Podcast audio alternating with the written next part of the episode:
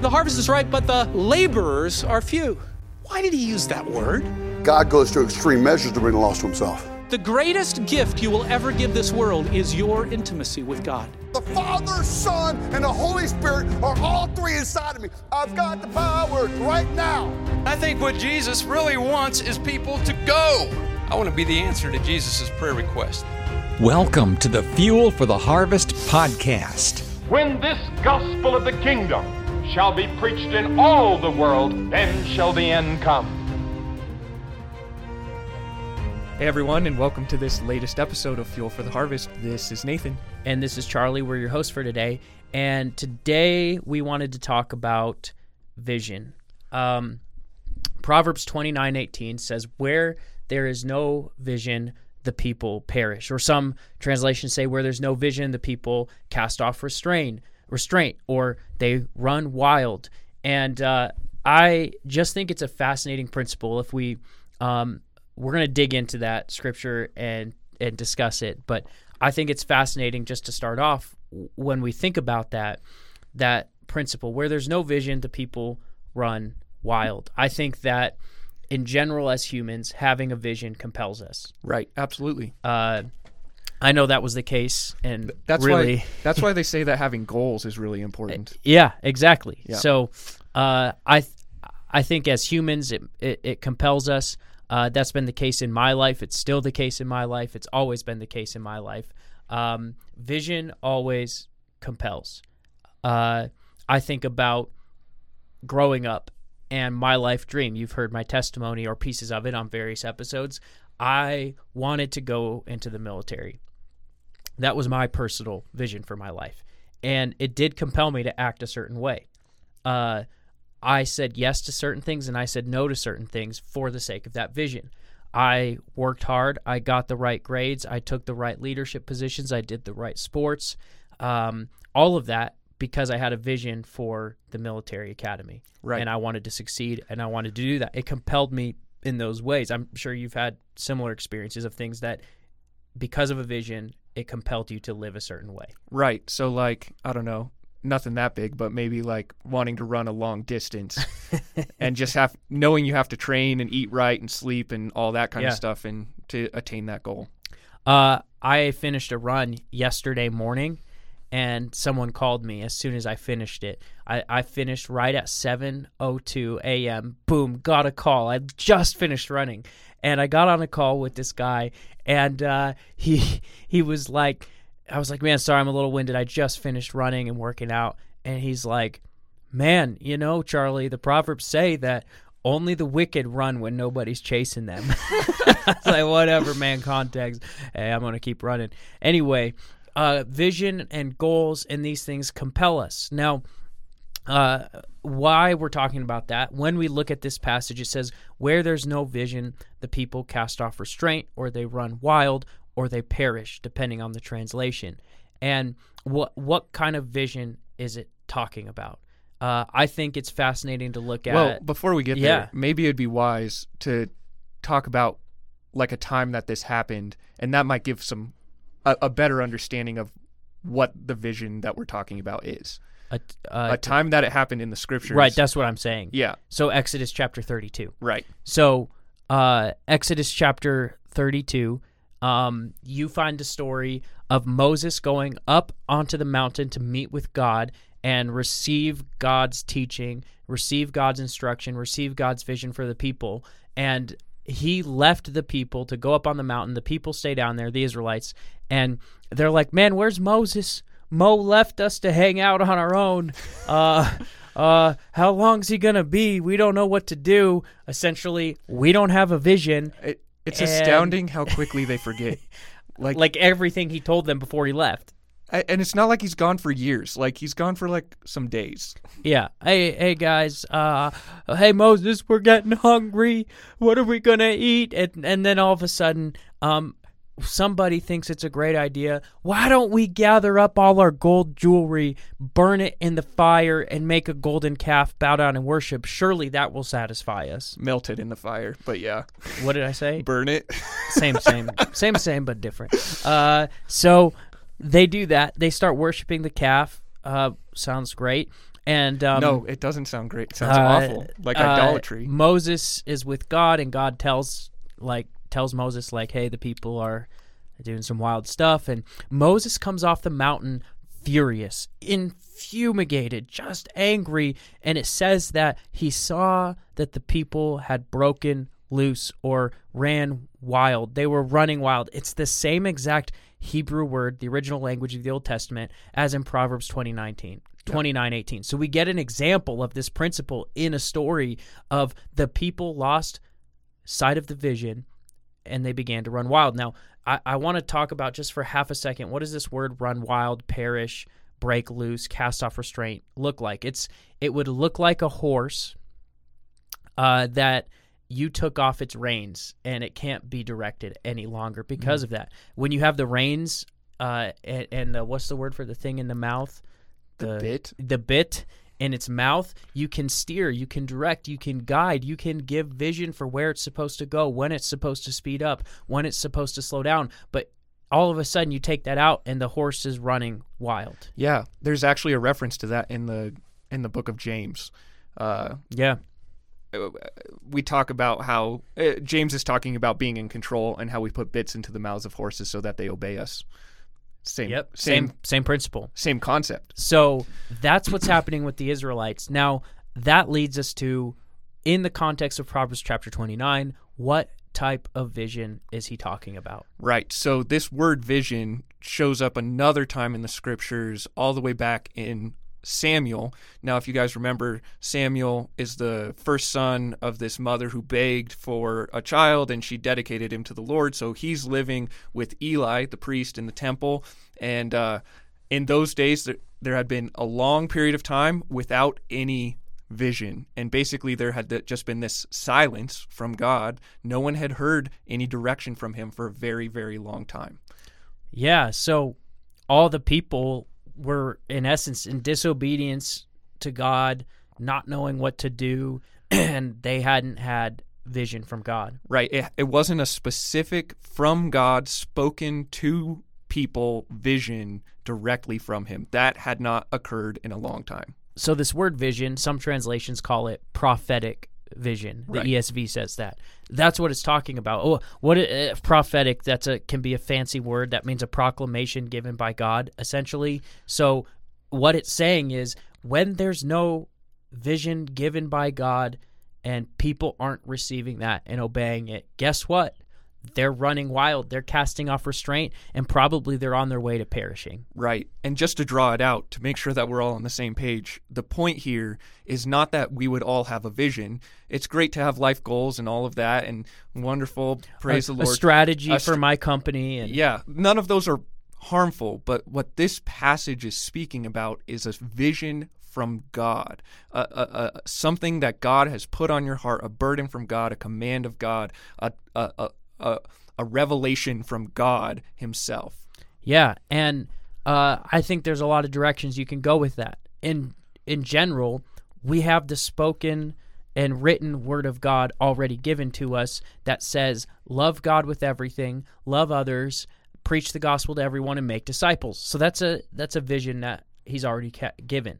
And on the other hand, we have, hey, what's God's given life purpose? Have I really dug into that? Have I listened to him for that that God-given vision that I'm supposed to contribute to his kingdom in the unique ways that he's wired me? And um, maybe you've been kind of stuck in passivity or uh, not sure what to do with your life, or you've been stuck in some cycle of sin. And could it be that if you started to get serious and started asking the question, what's God's given vision for my life, that it might help you get out of the, some of those ruts because you all of a sudden have a bigger vision, a bigger cause to live for. Especially the young generation, we love to live for causes, and especially the next generation as well. Uh, th- it's cause. We're millennials. He's talking about the Zers. Yes, Gen Z and millennials both they're cause driven, and so uh, especially then, but all of us, what is my God given vision for my life that contributes to his bigger kingdom vision. I believe if we start to get serious about that, we will stop running wild without the bit in our mouth, with not knowing what to do with our life, casting off restraint, not caring, running wild like the Israelites. What's the God given vision? And when we start to ask that question and prayerfully consider it, all of a sudden, God begins to direct. He begins to show us. Hmm. He begins to lead us step by step. And I think that that gets us out of some of those things. So Even our sin, Colossians chapter 3, uh, points us to have our vision set on Jesus, set on heaven, on heaven, and as a result, we'll be able to overcome the sin. It says, set in Colossians 3, set your eyes on heavenly things. And then after that, it says, put to death what is sinful. And so I think if you're struggling with passivity, not knowing what to do with your life, or just in a, a cycle of sin, it could be that you haven't asked the question, what's God give God's given purpose and vision for my life? Right. And I've seen the power of that. Uh, I remember being in Asia doing a disciple making training. Young guy, uh, we we were talking about vision basically. Hey, God's given us the vision to go make disciples of all nations, of all unreached people, and where is He calling you? What is your vision from God? And we had a time of prayer, and this 17 year old guy stands up and he says, God has put it on my heart to go to this specific location, this specific people. I'm not sharing it on the podcast. Uh, they're unreached in this region, uh, but they persecute strongly. How can I face that? Right. and he uh, uh, said, I- "I'm too young, and it's going to be dangerous. It's going to be difficult." And I said, "Well, um, Jesus is with you." Acts chapter four thirteen. The disciples were uneducated, ordinary men, yet the people were astonished that they had been with Jesus. That's what gave them their boldness. And not only that, but some people believed that Jeremiah maybe was only 17, or some of the disciples maybe started at the beginning when they were only teenagers potentially. And don't let anyone look down on you because you're young, but set an example for all the believers. So go with Jesus. He's given you this vision, He'll bring it to pass. But the whole point is, God gave this vision to this young guy, and it compelled him to say, I want to go here, even though it's out of my comfort zone. It's beyond me. It's difficult. Uh, I'm still struggling with that, but it's what compelled him to move forward. Right.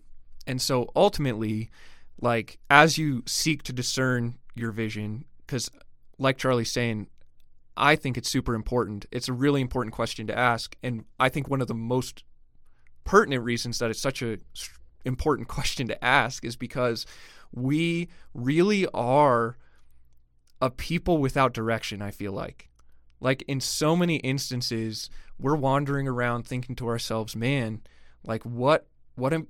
What even am I? We have this identity crisis. We have this lack of understanding of, of who God has made us to be. We have this lack of, of drive towards any goal. We're, we're just like people will spend their entire lives going nowhere and doing nothing.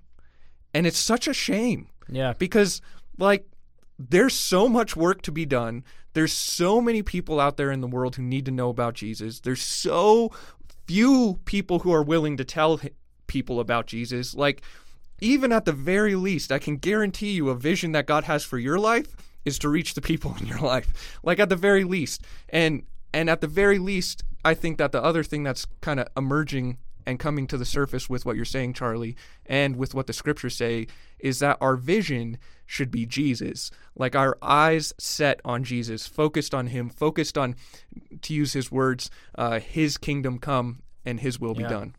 Yeah, I think if our eyes are there first and foremost, uh, and we're seeking Him and continuing to ask the question, uh, what does He want to do in and through my life? We're going to be discovering the God given vision that He has for us. Right. I'm uh, reading through the for, uh, over the last couple days. I read fr through the first ten Psalms, and it's a, astounding how many times David talks about, or whoever the author of those first ten Psalms are, uh, how often the author talks about how he longs for God to direct his steps. Yep. How he longs for God to to show him the way of righteousness, to show him what he needs to do next.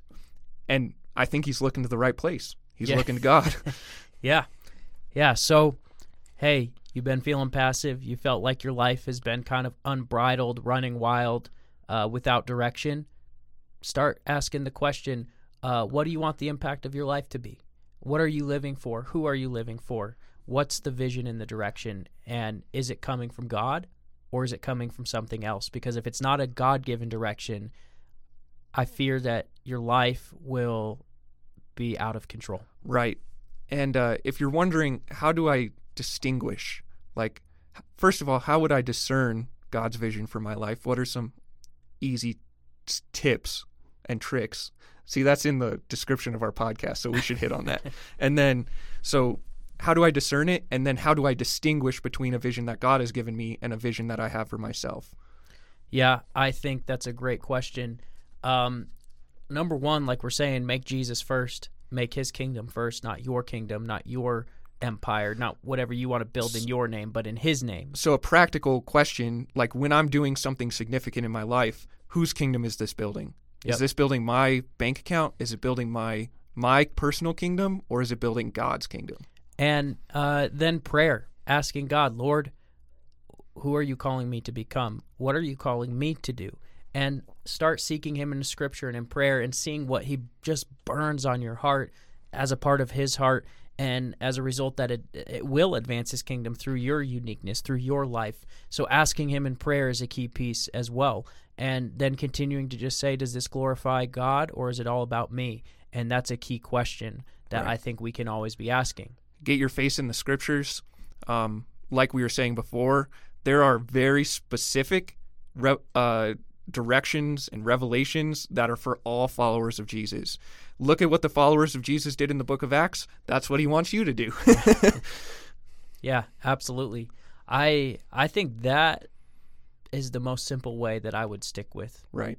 Just do what the Bible says. Uh, yeah, uh, I think those those few things Yeah. um, is is how I would walk that out. Right. And as far as distinguishing between my goals and God's goals, I think that just to hit it again, whose kingdom is it building?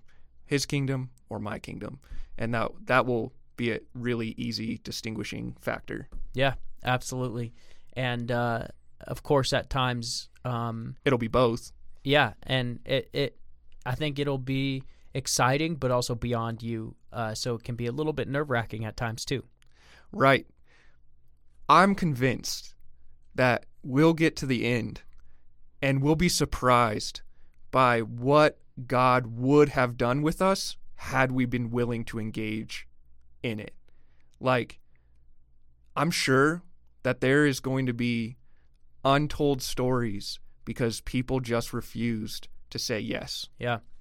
Um, here's something we can leave you with a God sized vision will be impossible for you to complete on your own. So, how big is the vision that you have? Uh, if you can complete it on your own strength and it feels doable and easy, might not be a God sized vision. But a God sized vision, you're going to feel like it's beyond you. It's at the end of your rope. And wow, that's when God's going to show up. Jesus is going to do the incredible. So start dreaming with God for a God sized vision and see what happens. Uh, there's actually a uh, chapter in a book called It's My Turn. Uh, the subtitle is 20 Kingdom Laborers Who Changed Their World and Compel Me to Impact Mine.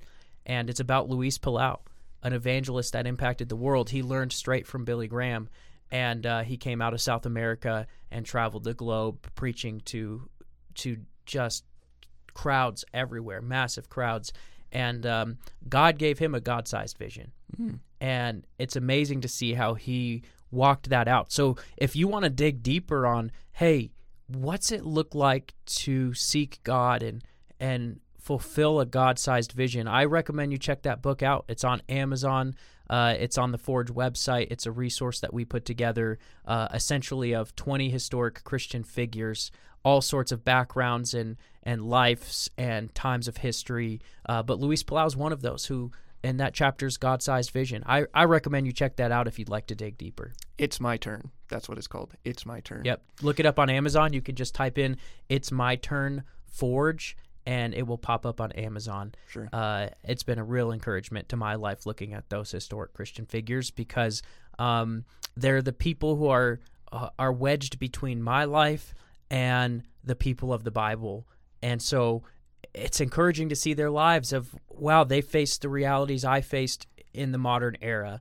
They they they struggled with the things I struggled with, yet they had this vision God was casting and they fulfilled it and it was glorious and incredible and God did amazing things and I long that that would happen in my life and reading of these figures it really does breathe a lot of courage and encouragement. Yeah. I mean, how cool would it be if we began to live in the book of Acts once again? Like, I've found my heart craving it and longing Mm. for it. My wife and I have been reading through it at night uh, together, just finished it last night, and ugh, I just so long to see the book of Acts happen again. And I think, or be a lo- active Yeah. again. Uh, of course, it's still happening. Don't misinterpret what I'm saying. that we would engage it. Right. And the problem is we all have to choose to engage Jesus in a real palpable way in order to see something like that happen. Like it's not going to be enough for just Charlie or just me to engage it. We all have to say, you know what, Jesus, whatever, whatever you want, whatever you want from my life. If you want me to be a teacher, great. If you want me to be a cop, great. If you want me to be uh, whatever, great. If you want me to get in an airplane and fly the other side of the world and preach to people who have never heard your name, great. Whatever I, whatever you want, that's what I want to spend my life doing, all in for you, for your glory, so that more people can come to know you. Amen. Yeah. Well, let's let's get after it, man. God-sized vision, and uh, God will take care of the rest. Um, think we'll- Amen. I like that song. That's a good song. Yeah. hey, that's uh, Keith Green. Pray. He says, uh, "Do your best. Pray that it's blessed, and God will take care of the rest." It's a good song. Check Keith Green out. He's in "It's My Turn" too, of all people. Uh, hey, I'll leave us with this quote. Uh, You've said that three times now, I think. you you continue to spark new new things. So, uh, Nik Ripken uh, says, and he wrote a book called "The Insanity of God," an incredible book of believers around the world and suffering and persecution, and and yet resurrection life that God brings out of that. Uh, he says, not only is God out of the box, there is no box; it's burned, it's ashes. And man, what if we live that way? Because his vision is so big that it's like there's no box that can contain this vision, let alone God Himself. So, uh, God sized vision, let's get after it. Let's get out into the harvest fields. Thank you guys for joining this episode. God bless you.